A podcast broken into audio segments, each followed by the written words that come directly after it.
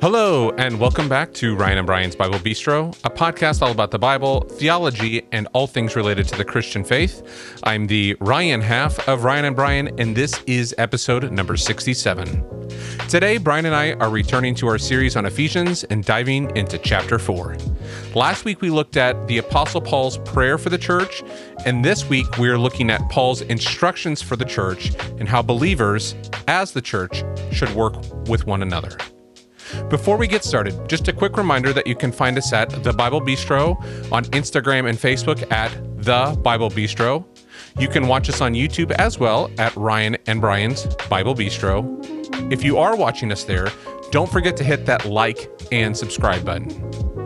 The bistro is a labor of love for Brian and I, but it does cost money for us to produce. So if you're enjoying the podcast, we have set up a Patreon account, which allows you to contribute financially to the podcast to help with our costs. If you become a monthly contributor, not only will you be helping us continue the podcast, but you can also get yourself some Bible Bistro swag, like a coffee cup or t shirt. You can find a link to subscribe at the top of our website, thebiblebistro.com, and also in the show notes. We do appreciate your support. If you can't financially support us, you could also support the bistro by simply sharing the podcast with others. All right, let's jump right into our conversation looking at Paul's instructions for the church in Ephesians chapter 4. Hey, Brian, welcome back to the bistro. Hey, Ryan, how are you today? I'm good. I'm good. It's been busy, very yes. busy. Yeah, both of us have been kind of busy with different things. Yeah. Yes, yes. And we're we're approaching when we're recording this but it'll be shortly after we celebrate right. the birth of our country, Fourth of July. Right. So you know, yeah. I'll be fireworked by the time. I hope everyone is recovered from the fireworks. Hope you're not a dog and listening. Yeah, this will be what the release on the fifth, right? Something the like 5th. that. So yeah, so we're yes. approaching. Do you have some?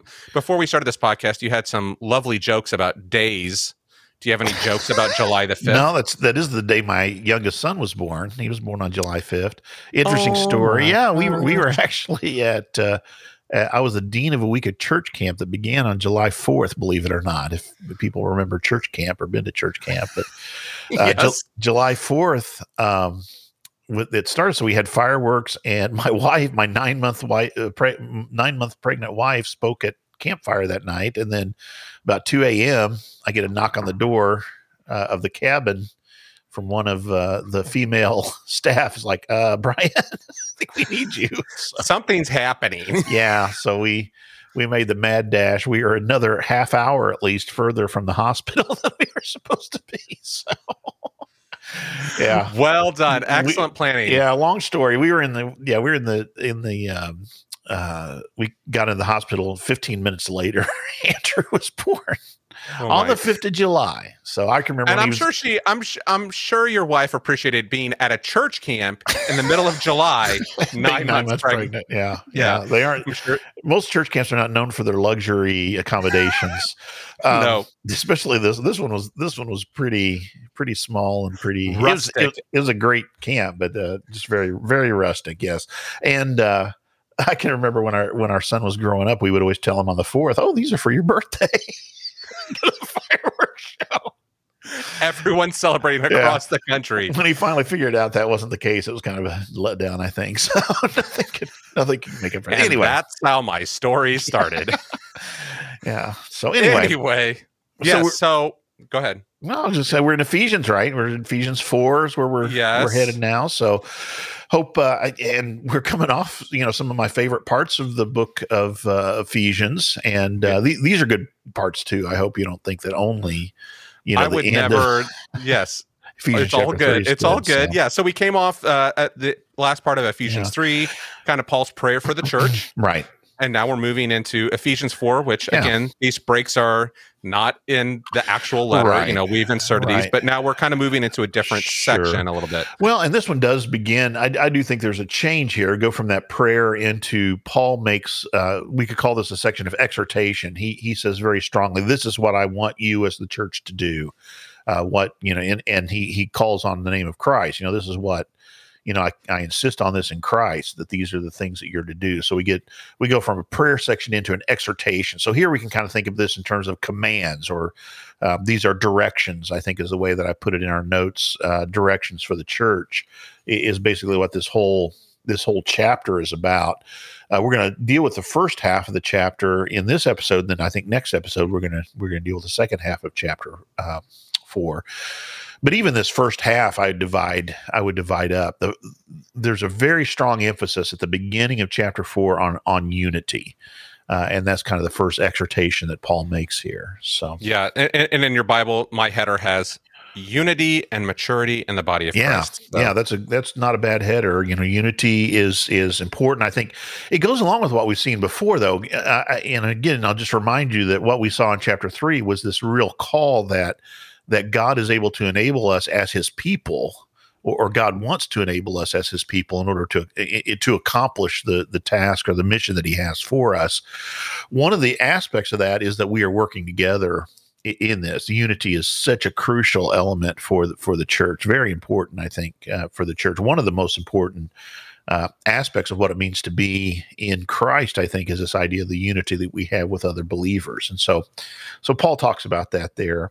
You want to read the, maybe the first, uh, just the first couple of verses here, and we'll we'll kind of yeah so this is Ephesians 4 or just 1 and 2 verses sure. 1 and 2? Well, actually, just yeah. read verse 1. We could spend some time on verse 1 if you want. Yeah. As a prisoner for the Lord, then, I urge you to live a life worthy of the calling you have received. That word then, um, I, I, if I were translating this, which obviously I wasn't asked to do, but I would move that then a little bit closer in the Greek, it's a little bit closer uh, to the front of the sentence, and it's a little bit stronger than just then. This is kind of one of those words that we sometimes translate therefore. Um, it okay. can be translated therefore. So here's this idea, therefore, and, and, so given the sense of all that I have said to this point. So if you think back about the the well, the journey we've been on so far, we could say the first three chapters of the mm-hmm. book of Ephesians, Paul's kind of laid out this vision of what God is doing in the world, what he's done in Christ, and, and now eh, what he's doing in the church, right? That, that the church is continuing this mission and carrying this message of what God has done in Christ. Um, we've had this language of abundance and the power and all these different things. And, and so I think Paul's saying here at the beginning of this, therefore, in light of all of this, this is what I call you to do, or I, I exhort you uh, to do. Urge is the word that's used here. Um, maybe again, maybe in Greek it's a little bit stronger than this. You know, this is this is the thing that I'm I'm asking you to do that I desire for you to do uh, as as a people of God, and and the desire, the main um, verb here is. Um, let me see. I think you're you're you were reading the NIV right. It says to to live a life yes, worthy, right? Uh-huh. literally, the word here is to walk. It's peripateo in in uh, um, Greek. Peripateo means to walk and so so walk is used several times. We're going to see it later in, in ephesians. We've seen it earlier actually in ephesians as well. Walk is a metaphor for this idea of living and so that's why they they've used this they kind of modified that into live a life. So it's it's walk in a way that is worthy with with the calling that you have received is kind of the way that we would say this in, in a literal sense. Uh, walking we even use that we we talk about the like a walk of life or you know that we we use that metaphor in a, in a sense still today but it's that it's that idea of a walk um so anyway yeah i mean yeah. is there is there is there supposed to be as a metaphor more of an action? You think an action like mm, using yeah, that word that, like that's that? possible. I, I hadn't thought of that but when you say that i mean if i say just live you know, it's, just like i'm here. It's life is it's, happening to it's, me. it's more passive. I see what you're saying. So walk is an active yeah it's and i think there might be there might be something there. The other interesting thing here, and, and and I meant to mention this, is that the I is emphatic. You don't have to have the the the the pronoun I here, but Paul inserts it, makes it kind of an emphatic statement. I am the one who's exhorting you. But the interesting thing um, that that should be noted is Paul is not Paul. Then how does he describe himself here? How would you say he describes himself? A, a, prisoner for the Lord. Okay, a prisoner for the Lord. So he's not calling on his authority, so to speak. He's not calling himself an apostle. I, an apostle, tell you to do this, therefore you should do it.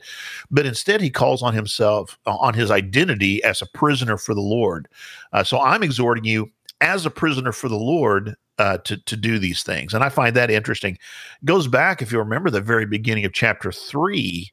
Paul there talks about himself, identifies himself as a prisoner of Christ Jesus. So, a prisoner of Christ Jesus. Here, he's calling himself a prisoner for the Lord. We could say on behalf of the Lord, something to that effect. Why do you think? I ask you this, Ryan. Why do you think he identifies himself in this way?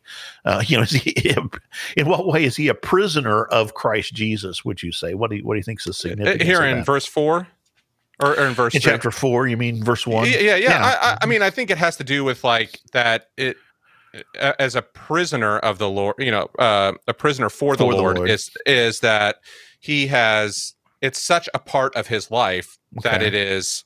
Um, that that's the reason he's in prison. Does that make right. sense? Like, yeah, I mean, you're saying that the the the the reason you know it, it's it's it's what he has done on behalf of the Lord that has got him to the situation where he's in prison. Is that yeah? well, saying? and I think you know maybe I'm connecting to the word walk that like it's this yeah. active sense of how I'm living, and because of how right. I'm living, this is this, this is, the, result. the resulting. And, and, I think there's also, I guess, the other thing I'm, uh, and especially when in, in chapter three, where he calls himself a prisoner of Christ Jesus this is his you know this is what he has attached himself to so to speak is this work is this this calling and he he this is this is of course calling is very important to paul uh, if you think about the book of acts and he refers back to this in his own letters but if you think about the book of acts you think about the situation on the damascus road where paul moving from someone who was an opponent of christianity uh, opponent of, of jesus and the church uh, uh mm-hmm. we, we could say um, to moving to someone who was then, you know, believing in Jesus uh, after the Damascus Road experience, his his coming to Christ or his his encounter with Christ, I, I, I, suppose we should say, is is very much tied up also in his sense of vocation, and, and I mean, I even even as I use that word, vocation is just the Latin word for calling, right? It's mm-hmm. it's it's that idea. It, it is what he is what he is called to do in terms of his his day to day work his day-to-day ministry is very much tied up in his identity and coming to Christ is what I'm trying to say I guess. But but he is a, he's a prisoner for Christ Jesus. So not only for for Jesus here not only is it for the Lord not only is it this idea that he's in prison because of what he has done, I think, but he's also kind of captured, if you will, by the Lord uh, in, this sense. Um, but here, I, I, think it's interesting that he calls himself this rather than, again, identifying by some authoritative title or something along those lines. He calls himself a prisoner because what he's really going to call us to is and, and, what it means to live in a worthy way to give kind of give away what we're going to talk about is to live a life of humility to to live a life of service um, that that's what we are called to, and, and, so that's why I think he uses this idea of of, of a prisoner uh, to begin with. So you can go ahead and read verse two then. Yeah, be completely humble and gentle. Be patient, bearing with one another in love. Yeah. Oh, I meant. I let me say one more thing before I leave. First oh, all, come on. I know. I always forget. So the NIV says the calling you have received, but literally this is the calling to which you've been called, which in English is you know it's it's redundant, right? Mm-hmm. Uh, but but in in a, a language like Hebrew, for example, this is written in Greek, but but you know I think Paul sometimes thinks in Hebraicisms we call it. Uh, a, a calling to which you are called would make that emphatic you know, very strong sense of calling, very strong sense of purpose. We would say, okay, now, now in verse two, we have three um, different um, phrases that are kind of dependent on this idea of of walking or living in the way that we're called to live. What does it mean to live worthy uh, live a life worthy or to, to walk in a way that's worthy of the calling we've received. I think here he uses three modifying verbs, modifying phrases in order to say what that is. So, what is a worthy way to live? First one is be completely humble and gentle. So that's the first the first aspect of what it means to live uh, to, to live out our calling in a in a genuine way we could say or in a worthy way is be completely humble and gentle. Humble is is an important word in, in Christianity and the New Testament. Opposite of pride, I would say, this idea of humility. Again, when you think of um, Paul calling himself a prisoner, is not from a position of power or authority, but it's actually from a position of of um, uh, you know prison that he's making this exhortation. Same thing we see with Jesus, obviously in his example, uh, where he could have. Um, grasped a hold of or used for his own advantage, according to Philippians chapter two, he could have used to his own advantage um, this um, um, you know his own uh, authority or his own power. Instead, uh, what we have is that it is in his humility and his weakness that he's able to accomplish the things um, that he does that God has called him to. So we are called to be completely humble and gentle. And then the second word here is the idea of being patient. Um, and, and uh, you know, when we think about living a, a life worthy of our calling, it's not something that's going to happen quickly. It's not you know it's not looking for immediate effects or immediate uh, kind of thing uh, christianity is a very patient living a life worthy is a very patient occupation. It is it is waiting and no matter how long it takes in order to to to do those things. Yeah so so so are you saying the patient uh, what is it being patient on? You're saying like us being molded or is it patient yeah. with the world or what Mm, I think well he he's going to talk about forbearance in just a minute. So bearing with one another is is the mm-hmm. is the idea, and that would be more that idea. But I, I, think the patience here is the idea that we're not in a hurry to uh, to see the results come. I suppose I say to, to say that we're getting to our goal. I, I, know I've referenced this before, but one of my favorite uh, books by Eugene Peterson um, well, it's a very, I don't know if it's one of my favorites, but it's one I probably, well, it was the first one I ever read by Eugene Peterson all the way back in college. Uh, is called, uh, and it's talking about discipleship. It's discipleship in an instant world is the is the subtitle, but the title is um, a, a, long obedience in the same direction. Um, it, it's this idea that Christianity, patience in Christianity, I think, are in our in our walk is that we're not trying to do things so quickly that we kind of uh, burn out, if you will, or um, our flash in the pan is one of the phrases we use. This would be if you think about the parable of the soils when Jesus talked about the the four the seed that fell on four kinds of soil. Uh, he talks about the one that had shallow roots, right, and it grew up quickly but when the troubles of this life came, then it it it dried up, withered away. Yeah, instead it's so, kind of putting down deeper roots, I think, and and so, do you see this as eh, you know we've talked so much about the church, like it's been mm-hmm. this message to the church. Do you yeah. see this part moving more into like the individual individuals member, members of the church, or is this do you still see this as like a kind of a collective community? I think it's collective. I mean, it, it's it's a sense in which we are all called to this, but but there are, I, I suppose, I would say there are individual. Um, what's the word I'm looking for? There are individual uh, responsibilities here, I suppose, in, in in doing this. I'm just looking. I didn't look before. I should have done that before I uh, I started today. But I'm trying to remember if this is. I think this is still first per or second person plural. I think this is still all y'all is to is is who he's talking to. I know I always do that. We'll but, never get away from all y'all. That's yeah, sorry, but no, it's all right. Um, but I think I think this is still. Uh, I urge uh, all of you uh, so to speak. Let me see if I can find this just real quick on my uh, on my phone. It's a little harder it's a little harder for me to see because I'm old. But uh, the patience, I think, has to do with with not what's the word I'm looking for? Not um, you know expecting things to happen too quickly or or you know in our time frame. Um, you know, I'm I'm I'm preaching. It, it you know, it's interesting. And when I'm preaching on Isaiah right now, and and there's a couple. I was going to say something later about Isaiah, but I'll say this now. You know, Isaiah is talking about stuff before the God's people have been before the nation's been destroyed, before Judah has been destroyed. He's already talking about when they return, right? And, and we're talking about uh, 70, 100 years in the future when these things are going to happen. And and when we think in terms of our time frame, of course, we mm-hmm. you know, mm-hmm. we, we have a life, and we have a time frame, and I know I'm guilty of this. Is I want things to happen instantly. You know, this is what I expect. I expect. Well, I mean, holy cow, next day delivery, right? If something takes two days to get to our house, we're like, oh, forget it. I'm not right. even buying it. right.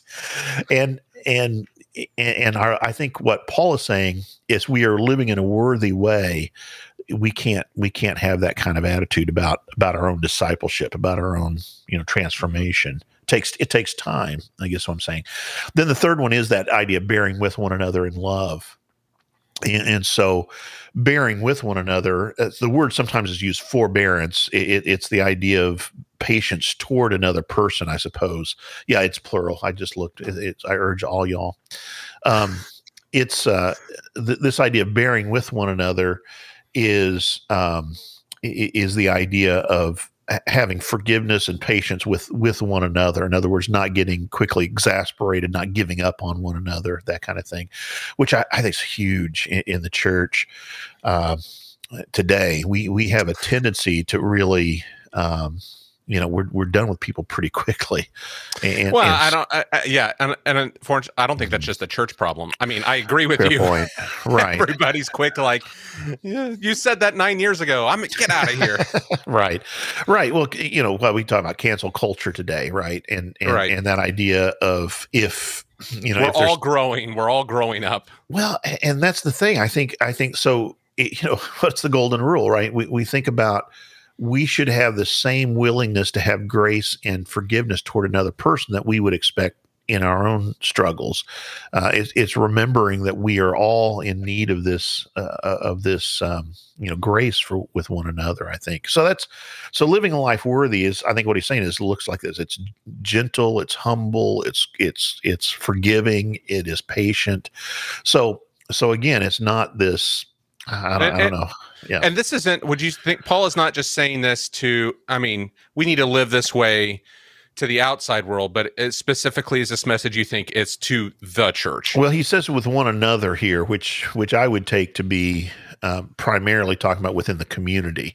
Okay. But uh, but you know, obviously, Paul is concerned with the way that we live toward outsiders as well. You know, toward those who are who are not believers and outside of the church. Also. Gotcha. Okay. Yeah, I just wanted you know just clarification, just to make yeah, sure that no I'm problem. understanding that correctly about how you know because there's there's a lot happening here and all right. y'all's and so forth about what what what Paul's trying to sure. say and who he's saying it to. So verse three in in English often is translated as another our word the fancy word's imperative but what it means you know it's a command word. Imperative is the is the mood that we use in in in language in order to convey a command. The, you know this mm-hmm. in English the way that we do it is we leave off the subject.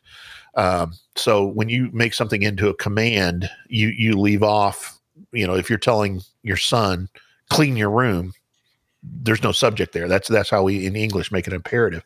So this idea of make every effort, but this is this is uh, technically a participle. So um, we could take it kind of while making every effort to keep uh, our unity of the spirit, keep the unity of the spirit through the bond of peace. You, you, you see what I'm saying? In mm-hmm. other words, this is something that's kind of a co. I would see this as a co um, you know, while we're we're live we're walking. I think this does go back up to verse one, by the way. While mm-hmm. we're we're living this life worthy of the calling which we have received, we are also making every effort to keep the unity of of uh, the spirit through the bond of peace. Um, interesting, as we've talked before about the spirit, we have a whole episode on the spirit, but uh, we talked about, and, and I said there, I think with corporately, the most important thing that the spirit does for us or it's always hard to say the most important thing but but a, a crucial um, way that the spirit interacts with the body of believers is by unifying us. And I, and, and you know i used an example there of the fact that we all have the spirit indwelling us the same spirit piece. yeah. Right the same spirit which which pulls us and binds us together. And so here he calls us notice the unity of the spirit through the bond of peace. And of course peace uh, as I've said before, is is not something that is the opposite of antagonism or whatever. But peace is really having that kind of life that God that that shalom life that God desires for us, and uh, and so not being in conflict um, you know, it's the real thing, not not the conflict, as we'll say more about in, in, in just a minute. So this idea that he moves to unity, so making every effort to keep the unity of the spirit. Uh, I, I, said when we had that idea of the prayer for the church that that if we could grasp hold of this, I think that the church could be very effective, even more effective in in doing what God has called us to do. And I think unity is another thing that we sometimes don't attach enough importance to. I, I mean, I'll just be frank. Um, uh, we really, I, you know, I believe very strongly in, in unity, and I think in some ways we've almost given up. I mean, I mean, it's there, you know, especially we were talking about this a little bit before, right? That there's deep divisions in our in our present situation in our country. Oh, yeah. deep divisions, and um, and but unity, the unity of the body of believers. And again, if you think if we could all work together in order to build the kingdom of God and to accomplish it, accomplish what He's called us to, how much more could we get done, right? And and that to me, you know, we're part of the uh, of the restoration movement as we mentioned before, and that to me is one of the great um, calls of the restoration movement is this idea of unity right now Right. we would say unity on the basis of the teachings you know biblical teachings that's that w- unity on the basis of what the bible teaches um, you know that's what we were really striving for uh, but i think sometimes we don't emphasize enough that unity you know e- either one of those out of balance i think Right. is is Yeah. where where we get into trouble um, but I think this idea of unity is is crucial. And then in verse four, we have this whole series of ones, verses four and five. I'm going to let you read that, and then I'll come back and and kind of pull them apart a little bit. But look at Yeah. verses four and five. There is one body and one spirit, just as you were called to one hope when you were called. One Lord, one faith, one baptism, one God. Oh, sorry, this is verse six. One God and Father Yeah, that's fine. uh, of all, who is over all and through all and in all. So we have this series of ones here, one body. Uh, so we are when you think about the body, Paul uses this this metaphor elsewhere. Uh, for First Corinthians twelve, for example, is a famous place where he uses the illustration regarding the body. Uh, he he talks about we're all members of one body and this kind of thing. He introduces that idea again, one body.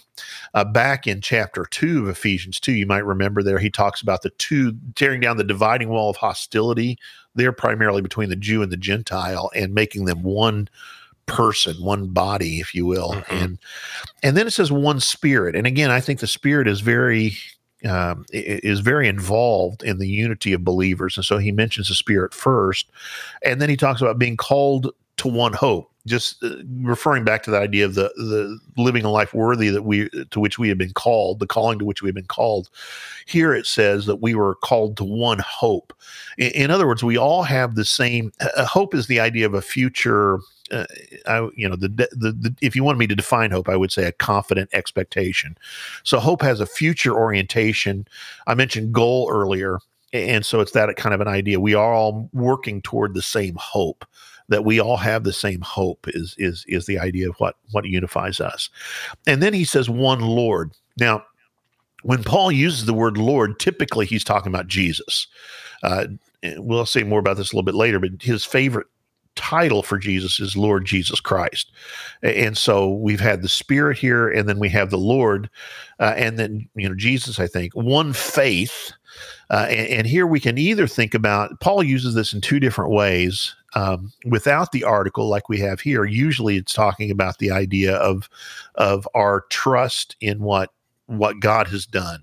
Uh, in other words, our belief um, uh, faith and, and belief same is the same root in greek is, is, is the Okay. idea there uh, the when he talks about the faith often he's talking about the content of doctrine um, but here i Okay. think I, you, you get what i'm saying is You're right. But here i think and he's going to talk about doctrine in just a minute don't worry it's not that he's unconcerned but here i think he's talking about this idea of belief and then one baptism so baptism was understood to be um, the practice of initiation into the Christian faith. Into, i- i- you know, there I use the word faith in a, in a way different. I just said, but, but uh, it, was the means of initiation into be- becoming a follower of Christ. That, that was seen as what you did uh, when when you pledged your life to Jesus. You then uh, were baptized uh, as an aspect of that of that initiation uh, of your uh, of your following Jesus. It was just part of it. Uh, you can see that throughout the book of Acts. You can see that in the commands of Jesus in Matthew chapter 28, for example. You see it in Paul. I mean, it's very clear in Paul. For Paul, there's a couple of different things that he calls baptism that really make me understand it. And we probably need to have a whole episode on baptism sometime. I've had a couple people ask about that, but um, he, calls it circumcision at one point, which again for for a Jewish person, circumcision was considered. You know, if you, if you were an uncircumcised, it's how you're identified. exactly, and it yeah, it's a sign of of your covenant uh, promise with God. Your your you know your rightness with God. Um, and, and, so that that's one way he describes it, and he describes it in uh, in, in, Romans chapter six in very strong terms about being baptism is when we are united with Christ. So so there's all kinds of really strong language he uses here, but here he's saying that this is something we have all in common. Um, and I say this, and I've said this several different times throughout you know years now i would say it and, and i don't know that people always get exactly what i'm saying but i'll, I'll try again. Eh, just go but, for it. but paul could not understand a, a, an unbaptized follower of jesus. I, I, don't think that was a concept that would even compute for him uh, and so he says here he's saying baptism is something that unites us right? It, mm-hmm. it is something that we all have in common. He's pointing to something uh, we have, all have in common. If you want another another passage where it's very interesting in First Corinthians 10. I always say he baptizes the entire Israel, you know, the entire uh, Jewish nation in, in, in the Israelites. Um, there he says they were baptized in the Red Sea, you know, when they went down into the waters of the Red Sea and came out the other side. Of course, they were on dry ground, but, mm-hmm. uh, but he, he used he does that in order to show that we are common in our community. In other words, for him, it's a sign that, that we have been baptized is is a sign of our unity he it, he wouldn't have been like for him to say all y'all it's with the eh, with the idea that if you're part of the all you're baptized. you're, you're baptized. It's, it, that that's kind of what i'm trying to get across. He's able to use it as a sign of our unity yeah. And then finally he says one god and father. So uh, before i go on to the rest of the description here uh, in chap in verse 6 chapter 4 uh, notice that there's the Spirit, one Spirit, one Lord, and one Father. So, so this is a, another Trinitarian statement here. It took me a long time to figure that out, but it, it's fascinating. And I think the reason that Paul includes all three persons of the Trinity as something that brings as as those who bring unity to us, I should say something, but uh, those persons who bring unity to us, is that the Trinity itself, as we mentioned before, is a sign of that kind of unity. You know, that's the entity part, as I always say, of Trinity, right? Is is that it's it's it's they are united in being, right? Mm-hmm. And, and so so anyway, that that uh, that idea of I think it's really cool that you notice their spirit, Lord, and, and Father. But then he goes mm-hmm. on says, one God and Father of all, who is over all and through all and in all, which is again the same kind of language that he used back in chapter into chapter two, that that the Father is is in all and over all and through all. This is talking about his sovereignty. This is talking about his uh, we could say omnipresence. You know, it, it's this this idea of of God's uh, grandeur, his his greatness, uh, and and so this is what brings us together. All these things are are those things which bring us together. Is the way that I would say of what we have to this point. Questions on that, or anything else you want to? No, I mean it's just add? there's there's a lot to chew through. On, yeah. you know, on that when you're getting into this, and I like the Trinitarian idea that, yeah. that, yeah. that's binding us all together you know, I think it's, you know, we talked about this is like it's hard in our churches. And I think it's sometimes you know figuring out what does that unity look like yeah yeah is, is the is the hard thing because it's I, i've seen unity or the concept of unity misused you know to, sure. to quash dissent exactly or right. to, to, to, quash questions or not right. that um, you're trying to destroy things but it's uh yeah I, know, think, I think this yeah. is this is hard to to live out to live think, out mm-hmm. yeah and I yeah. think you know as we look in other letters to Paul it was hard for them too. You know, I, where they had problems yes. inside, and he's writing letters saying like, "Hey, you got to deal with you got to deal guy. with this." Yeah, I, I, don't think. Yeah, I think you're exactly right. I think I think you're exactly right. But but here's what I say: I don't want to give up on this idea of unity, and I think uh, focusing upon what he says here is the foundation of our unity is what's so crucial. Um, we we are not always going to uh, agree hundred percent but when I disagree with someone, it does not mean I hate them. and I think we're in an age and a, and, and a mm-hmm. time where, and I even saw a cartoon about this this past week on, online that I thought was was very apt. But we live in a time that to say I, I don't agree with that is almost to say, well, I I'm rejecting you, and and, and I don't think that's the case at all. Um, you know, Paul talks about this idea of love, but he's also very clear about the things that that can't be you know and we're going to talk about this particularly next in the next episode um, that you know what he says is we don't he uses this term walk again. We don't walk like gentiles anymore. We we we don't um, we don't behave in those kind of ways that we used to uh, because they were futile uh, they were useless and uh, empty and, and, so so this is uh, this is what i think you know so paul I, you know he's he's very much about love he's very much about uh, unity but it's unity on the basis of truth and, and i hmm. think that's that's you know what he would say he he's very concerned for true doctrine as well. Uh, and so I think that's it. That's that balance I'm talking about and making sure.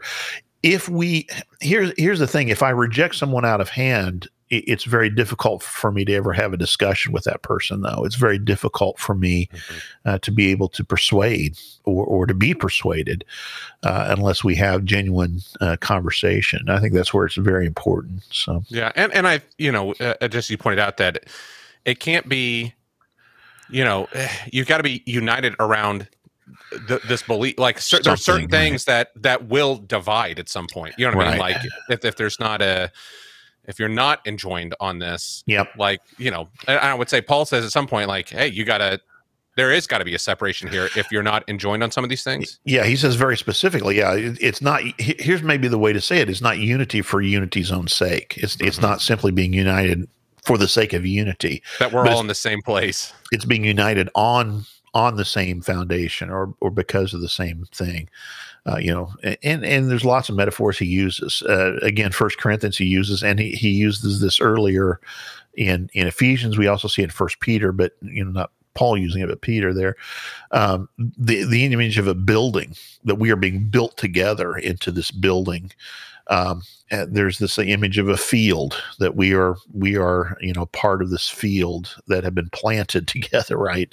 Mm-hmm. um, so so there's lots of ways that that we you know, lots of metaphors that we could use to describe this but but i think it's something we need to strive for. It's not something that just happens uh, naturally. I, I guess i should have said that in verse 3 again making every effort.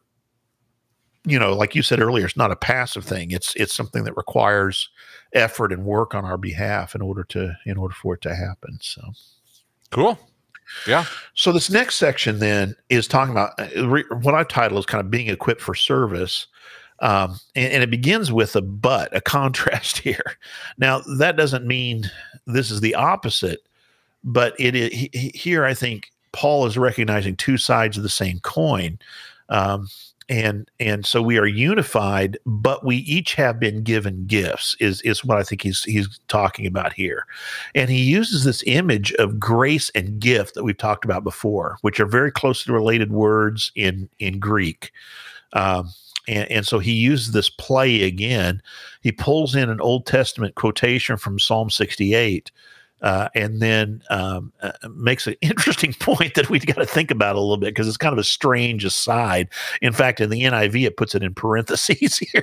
It like, is in parentheses. It's like they're going, eh, I don't know how this fits, but I, I, hopefully I will show us how this fits in. With, I don't think Paul was just randomly, you know, I don't think just saying was, words like, yeah, this wasn't just Paul having a you know ADD moment, ADHD moment, or whatever, but he he. Uh, he he is I think making a point that that connects with all of this this idea of living this li- living this life life worthy uh, having the sense of unity and also the way that we are called to to use what we have been given on behalf of one another so go ahead and read verses um, uh, eight and nine I think is what I oh se- seven eight seven, nine, eight, nine. Yeah. okay uh, but to each one of us grace has been given as Christ apportioned it this is what it says when he ascended on high, he took many captives and gave gifts to his people. And this is where the parentheses start in the NIV. what does he ascended mean except that he also descended to the lower earthly regions? Okay. Uh, and I guess we should go ahead go ahead and 10 too, because that's the end of the parentheses. He who descended is the very one who ascended higher than all the heavens in order to fill the whole universe. Okay. So verse 7 begins with this idea to each one of us. And, and notice the change in in um, um, pronouns here from you to us you know this has been mm-hmm. given to each of us. So paul includes himself he, you know, again he remember he had a calling he used himself as an illustration earlier uh, in this letter beginning in chapter 3 he used himself and his own ministry as an illustration for the way that god is working through him and also wants to work through us. So here he says yeah, I'm sorry. Is this moving from an all y'all to a maybe an individual piece here at this no, point? No, I think it's us collective. I think it's still oh, okay. collective. Okay, still uh, collective. Okay, but, but, you get what I'm saying. It's not saying this is what I want you guys to do, but this is true of all of us, is what Gotcha. he's saying Okay. now. I think Okay. is the is the difference. Um, you know, there it's I and you, and and here it is us. But but he says to each of us, a- and and you know, each is very important here. Uh, each of us, grace has been given. So e- even as Christ apportioned it in in in um, Corinthians, he talks about the Spirit has distributed to each of us gifts. And I think it's a similar kind of language here. It's not exactly the same idea, but here he's saying each of us grace has been given as Christ apportioned. So each of us have, have been given given again a gift word, this idea of grace. And then you said this is what it says, but it says this is why he says Oh, I'm sorry. it- that's fine. In Psalm, and this this is kind of an interesting. It's a I would call this a paraphrase of Psalm 68. If you go back and look at Psalm 68, I think it's verse 18. It Mhm. doesn't say this, but if you look at the entire if you look at the entire Psalm, this is the idea. I think Is he pulling a Eugene Peterson here, doing a paraphrase? It's a little paraphrasy. Uh, and, and now now Paul usually uses the Septuagint. Well, do you want to? Do you have your Bible there? Quick, quick. I do. go, go to Psalm 68, and I'm trying to remember the pat the exact verse. Is it 18? Am I remember It that is. correctly? Okay. Uh, so look at Psalm 68, 18 and read that, and you'll see that it's a little bit different th- than what we have in. Okay, here we go. When you ascended on high, you took many captives. You received gifts from people, even from the rebellious, that you, Lord God, might dwell there. So notice here, the gifts are given by all kinds of people to God. right Yeah. and the point the point paul's making is that god gives all kinds of gifts to people uh, and, and again Yeah. It's a little bit of a a switch. a little different, a little, little little different. different than what was. Yeah, okay. But but if you look at Psalm 68 as a whole, I think this is the idea that that gets out. And there's I don't want to get into all. There, there, I can say more about this that that would just bore people. But there there are. I'll, I'll I'll just say this much: there are some rabbinic commentaries that do what the same thing that Paul does here, and Paul is clearly familiar with the same kind of argumentation, and that's what he does. So so saying that that God also gives gifts to all people is, is kind of the the the the emphasis here. So Okay. so he's given us grace when he ascended on high, he took many captives and gave gifts to his people. So, you know, talked about there about rebellious people and they gave gifts and this kind of thing. But Mm. but here it, it, it's this idea that he's giving these gifts. And and for Paul, I think the main thing he's talking about is this idea of ascending. Because he goes on and he says, How does he what does he descended mean except that he also descended?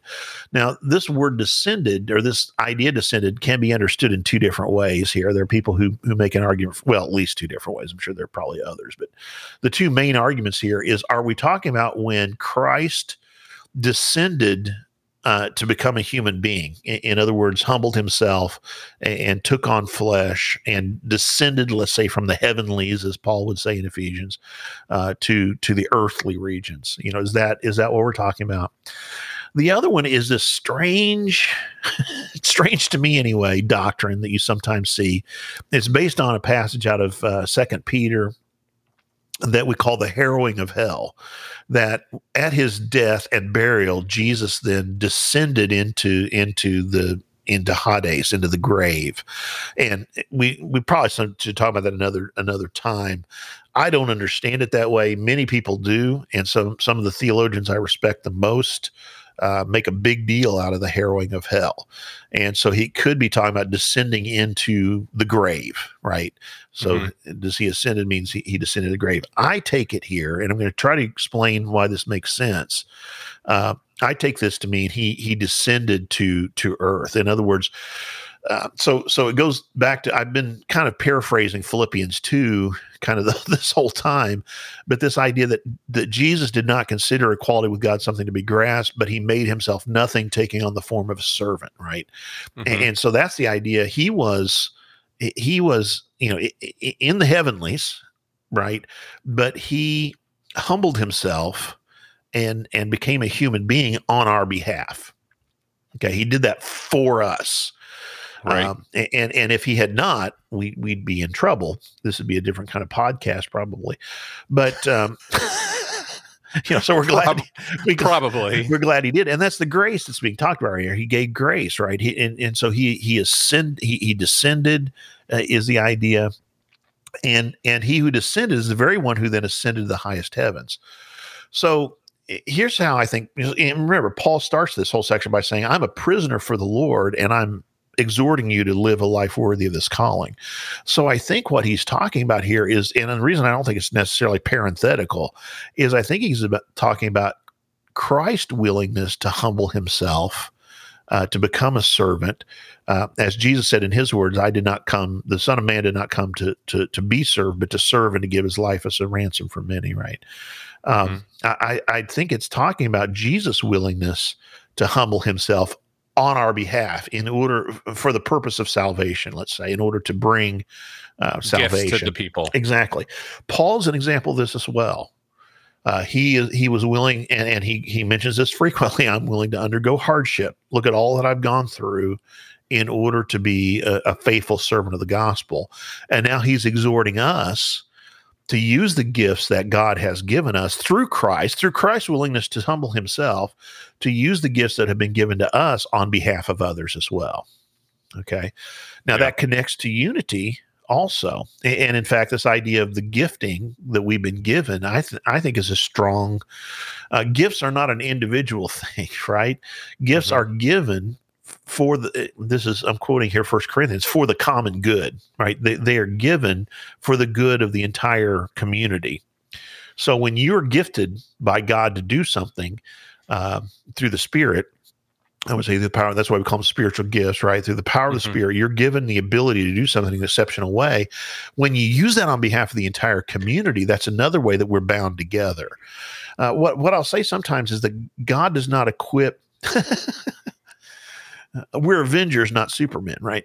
Um, God gifts us each with different kinds of gifts that we can, when we use them together, uh, when we unite, right? Right. Um, against a common enemy or for a common purpose more more in this way um, then god is able to use those things in, in order to draw us together uh, and also then to to to continue his work and to further his his kingdom so so that's how i think this fits in with the entire context does that does that make sense to you yes yeah okay. yeah i mean I, I think that that does make sense to to think about it this way uh, yeah, tying that together between what Paul was saying and then yes. what, what we reheard and the ascended and descended is it's about this humbling of themselves and exactly. still capacity to serve and willingness to serve. Right. Now I'm not I'm going to go through this next part relatively quickly, but it's pretty hard uh, it's pretty important, not part. Okay. It's pretty important what I need what what we need to because there's different ways that this is understood. So so what it says here I'll, I'll go ahead and read this verse 11 it says so Christ himself gave apostles, the prophets, evangelists, pastors, and teachers. Um, now, I, I, kind of paraphrase it. Let me go back and read the way the 2011 NIV has. So Christ himself gave uh, the apostles, the prophets, the evangelists, the pastors, and teachers. Only reason I mention that the teachers doesn't have a, a an article in in Greek, but um, and, and, he gave them to equip his people for works of service, so that the body of Christ may be built up. We'll come back and we'll we'll pick up on that last part again. But the, mm-hmm. these these groups here that are mentioned: apostles, prophets, evangelists, pastors, and teachers. Some people think pastors and teachers is one person. You know, in other words, one role. Uh, mm-hmm. and others see this as pastors and teachers.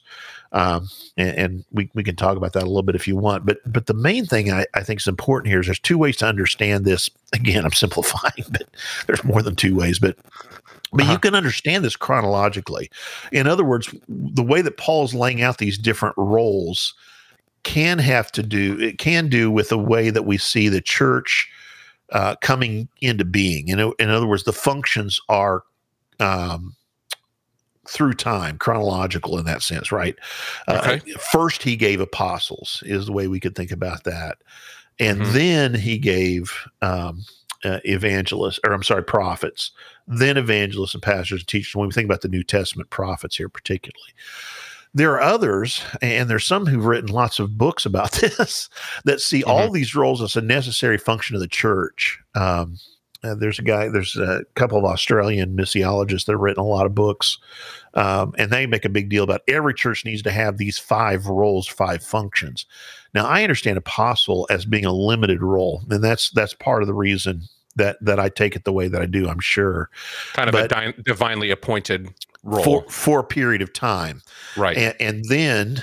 Uh, there are the prophets. In other words, there are those, for example, and we read about in Acts 16, Agabus prophesies, you know, he ties up Paul. I don't know if you remember that and prophesies this is what's going to happen. And, and, and so there are the New Testament prophets. They're the, the, the daughters of, um, uh, Philip, the evangelist, you know, uh, and, and then there are the evangelists who are like Paul, who are the ones who are taking the gospel for the first time.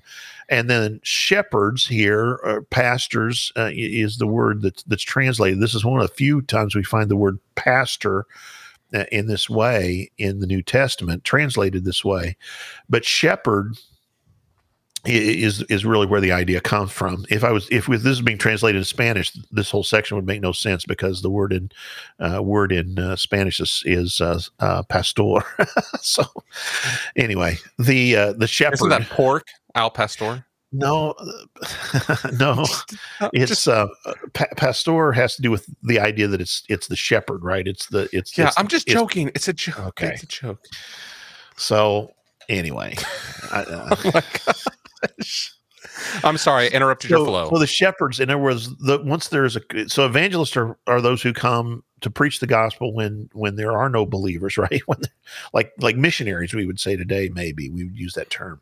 Mhm. and, and then and then pastors are the ones who shepherd the flock once there is a you know to use Community. that metaphor once there's a community. And then teachers are the ones who give instruction that are that that is then able to strengthen the body and also equip them in order to go out and, and to teach others. So hmm. that's kind of the way i understand it. Now you know again there are those who say the apostle role has to do with with being a visionary and you know the, the, this kind of stuff. And and that's not the way i understand this um, so again, I don't know if you have any thoughts on that or any questions. No, I you know I I never had thought that much about the distinctions between all. I, I mean, honestly, y- you know, not to Right. not to say like I didn't understand that there were distinctions, but I never felt like spent too much time going to going like, oh, that's what this function is. or This is how this function's different than Well, that. and and I guess overall the message, you know, the message is really that that God has given all of these in order to, and and then here's the real here's the real purpose in order to equip his people right uh, for works of service. So this is the idea that that all of these leaders at the end of the day the the purpose is that they that god's people are equipped in order to continue to serve. And, and here's what he says so the body of christ may be built up until we all reach unity. And that's going back to that idea. So so when we are equipped to do things it, it's works of service right Mhm. it's it's the idea that we're serving one another with the gifts that god has given us. We're doing this not for ourselves um, we're, but we're doing this to serve one another. And, and this is what so the body of christ may be built up and this is what brings um, unity a unity in the faith and the knowledge of the son of god and we become mature attaining to the whole measure of the fullness of christ so you know maturity is this idea again that we're not doing these things for our own, for ourselves but we're doing this for the good of the the body as a whole and the body of christ is being built up. For 14 and i want to spend a ton of time on this and then we'll come back see if you have any final questions but in- in 14 he continues this image of maturity but he says then we will no longer be infants uh, and, and he says, tossed back and forth by the waves and blown here and there by every wind of teaching and by the cunning and craftiness of people and their deceitful scheming. So what he's picturing there is, is an immature believer uh, or an immature community, we might say, who's able to be easily manipulated into believing whatever. Uh, in other words, the you know whichever way the wind blows is is kind of the idea. Mhm. Whatever is the current uh, thought, the current process. But what instead he wants is this idea of maturity um, that we're able to understand the full measure of the fullness of Christ. You know, in other words, uh, the and and you know, not to give it away, but next next week we'll talk about this idea that the truth of Jesus is what he says. Uh, the last half of this chapter he talks about uh, you know what what jesus has taught what jesus has shown with his life uh, but anyway that, that we become mature and uh, instead verse 15 speaking the truth in love. So that that's kind of the we were talking earlier about unity on the basis of of god's word and that's really it in a nutshell right? Speaking the truth but doing it in a loving way right? Doing it I don't even know in loving ways part a part of it, but even with loving intention, you know, for the purpose of of uh, uh of love, uh, out of love, e- even correction, right? Um, correction for our children, I always say, has to be done in love, right? It has to be done for for for the purpose of maturity. Uh, we will grow uh, to become in every respect the mature body of Him who is the head, that is Christ. From Him, the whole body, joined and held together by every supporting ligament, grows and builds itself up in love as each part does its work. So, again, I think this is just a summary of what Paul does more of in First Corinthians chapters 12 through 14 with this image of each member of the body uh, supporting the body and and uh, working together on uh, you know for the good of the body. Um, but that's you know again speaking the truth in love is we we have as a foundation that unity that is on the basis of of Christ and um, and we have you know the same hope we have the same faith uh, same baptism so yeah, I, I, you know, I was thinking back back to this difference between the pastors and teachers. If we Sure. look at them as separate Yeah. roles, Mhm. and then you know, especially in our context today, that we Yeah. you know we have, and then looking at verse uh, fourteen, they will no longer be an infant tossed back and forth by the waves and blown here and there by every wind of teaching, and by the cunning and craftiness of Yeah. people and their deceitful scheming. You know, I think as you and I have talked about things that happen in the church or things Yeah. that we see these trends of kind of going you know just the importance of that teaching aspect of it. You know what i mm-hmm. mean? Like there there are people that are i've been around people that are great pastors and preachers sure. but maybe not teaching is their gift but like that those are Right. separate roles and that the church needs yeah. teachers and we also have to have and the and that the church needs to be students at the same time. You know what i mean? Like i think that's the the willingness yeah willingness to a learn. willingness to learn Yeah. you know and just you know i think that's and that's kind of i mean in some ways what we're trying to do here is there's some teaching like as you and i have conversations about this Sure. and now you know i participate in my local congregation you know you're a pastor and you're also teaching sunday school and so forth Right. but like that there's a piece of leading and there's also a piece of like Yeah. and the church being students and only it's only when we're students and there's teachers and there's students that that that, Yeah. you know talks about this body and being joined together in a way that Yeah. like is effective Yeah, that's a good point. Wi- willingness to learn. Uh, you know, and pastor, I'll say, is not only leader, but I think pastor also has to do with this idea of care and uh, and this idea of shepherding. You know, pr- even protection in some ways. You know, leading, Mm, yeah. leading, leading in the sense of leading well to places of of security, places where you're being fed, places where you're, you know, receiving what you need. So that's. Um, you know that's the idea of pastoring, and again, even there, you, and you and I have talked about. You know, we both listened to the to the Mars Hill p- podcast. We've talked about that some, and uh, Oh, yeah. you know, there that idea of uh, of a pastor who's trying to serve themselves, it seems sometimes, or uh, Mm-hmm. you know, is not as concerned for the good of the flock. Um, you know, that's that's where the danger comes in, I think, and we have to all we have to all be on guard for that. No matter what gift we've been given, um, no matter what our role is in the church, we all have to be on guard of uh, of that, and we we need to think in terms of we're serving one another and trying to help one another, uh, rather than building our own kingdom, if you will, building up ourselves. So Yeah, yeah, and I, and I think you know when you think about everyone held together by every supporting ligament, you know, not to str- not to stretch the body thing, but too far. But you know, like i- if you don't lift weights or you do anything, and then you try to do something with a ligament you Yeah. have not exercised, it's going to snap. You know what I mean? Yeah. Like it's going to be like True. if you've never. And so just this idea that you know there is this. You, you have to be strong in this, Yeah, because th- there's going to the Mhm. body's going to move, and it's going to have to be Yeah. held together. every every And- every part is is essential for holding the body together, right? Yeah, I think that's yeah right. that we've we've Mhm. all got to be strong Yep. you know but i i'd r- i mean i know i've already said this but just that pastors and teachers but just yeah, you know i was just thinking about that like teachers there there are no teachers without students you know we talk about just you know for our listeners being in scripture being engaged with that Yeah. and being students of it you know we've of, of the word and you know i've been guilty of this if i read something you know just like this i could read this a hundred Right. times and not go oh well what does this mean but kind of Right. going finding those who can teach you you know and, And- so you can be and not be deceived and, and I do do believe in it, and uh, I, I try to say this, and, and please take this in a non self serving way, but I do think there are teachers who have been gifted for that purpose. That God has, through His Spirit, given an extra measure of the ability to to teach well, and in other words, to explain Scripture in a way that it that it is it makes sense and that it that it is applicable. You know, I think that's that's a gift, and I think all these other, pastoring is a gift. You know, the, the mm-hmm. shepherding it may be a better word better way to say it might be a way I prefer to say it, but but this idea, you know, shepherding is something that we are called to do, and uh, um, you know, there's a gifting for that. There's a gifting for all of these different different roles. Even you know, as we said, serving and and uh, caring for one another. All these things are are roles that we've been we've been called to. Yeah, I think this is I think this is great, and I think again. Good as we kind of march through that first part of, of chapter four, that yeah. unity and and the Trinitarian nature, the Spirit yeah. indwelling, bringing us all together and bringing yep. us together for purpose. Yep. And the, that God's giving us giftedness and people to accomplish that purpose. Right. You know? Yep. And that we're part of that purpose as well. Yep. Not just them, but also us as well. Right. So that's great. It's good. Glad Ryan. you enjoyed it. Glad you enjoyed it, Ryan. Yeah, yeah, absolutely. yes, that's all about.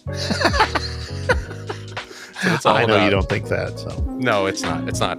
Well, Brian, thank you so much yeah, for no uh, sharing good, your wisdom to today, yeah. and uh, we will be back um, here soon as we continue in yeah, Ephesians. Absolutely. See you later. Right, talk to you later. Bye. Thanks so much for listening to this episode of Ryan and Brian's Bible Bistro. Next week, Brian and I are finishing up chapter four of Ephesians. We hope you will join us for that. Thanks again for joining us at the table. We will be back Tuesday.